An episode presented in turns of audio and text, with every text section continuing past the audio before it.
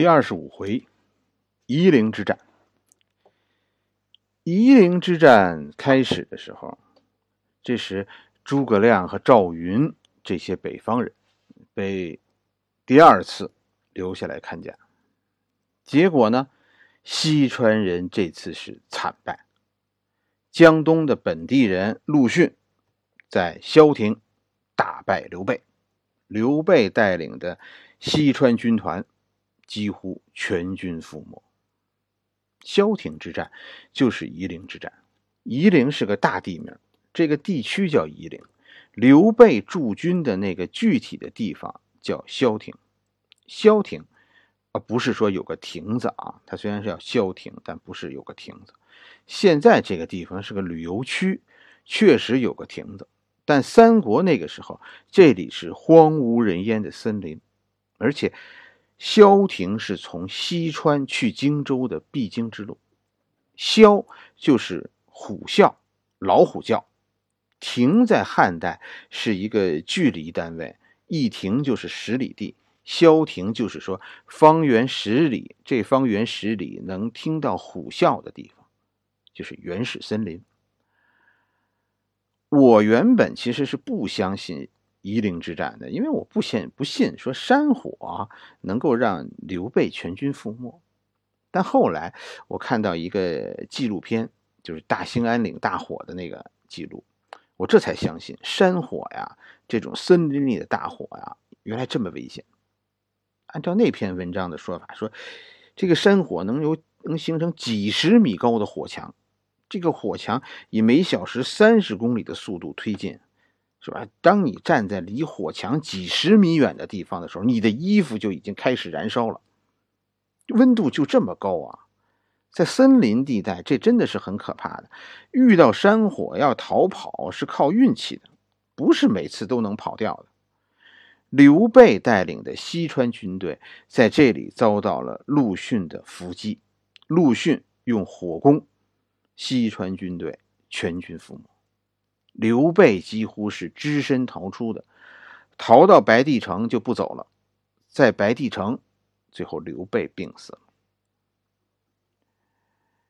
其实这是一个很古怪的动作，值得研究的。刘备不是先病了，然后在白帝城逗留的，不是这样的。刘备是先在白帝城逗留，然后才生病的。刘备为什么没有直接逃回成都呢？为刘备为什么在这个云雾缭绕的白帝城逗留了这么久，一直生病呢？刘备啊，犹豫了。荆州人的叛变，刘备现在记忆犹新。自己这么三番两次的欺负北方人，北方人现在会不会不承认自己的领袖身份呢？诸葛亮这一次留在成都。刘备听说了，现在诸葛亮的势力已经大大提升，就是因为这层担心，刘备没有回成都，而是将诸葛亮叫到白帝城，并且对诸葛亮说了那番匪夷所思的话。诸葛亮说：“刘备说什么？”刘备和诸葛亮说：“你要是看着刘禅不成气候，你就自己来。”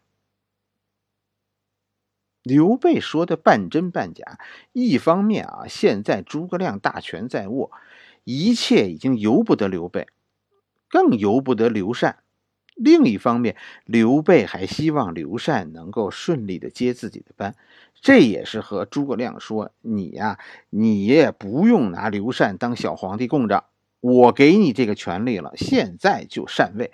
你要是想当皇帝，你现在就来。”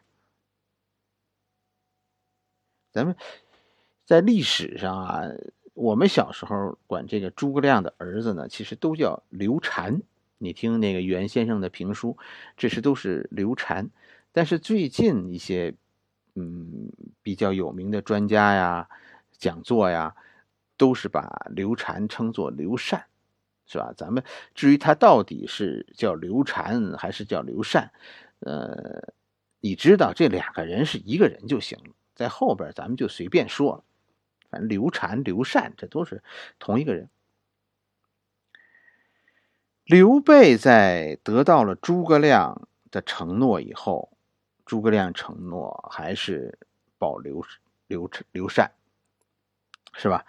刘备这才向诸葛亮托孤，蜀汉政权的诸葛亮时代开始了。刘禅不管他愿不愿意，也不管刘备是怎么安排的，其实现在刘禅就是一个小皇帝，诸葛亮掌权了。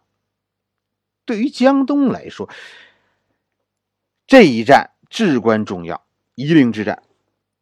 江东本地人陆逊带领着江东军队打胜了，江东人现在牢牢的控制了政权，孙权现在是江东人的领袖。最后是江东人推举孙权做了皇帝。夷陵之战是江东的建国之战，孙权成功了。孙权成功在江东转型，将一个外来人的政权成功转型为江东本地人政权。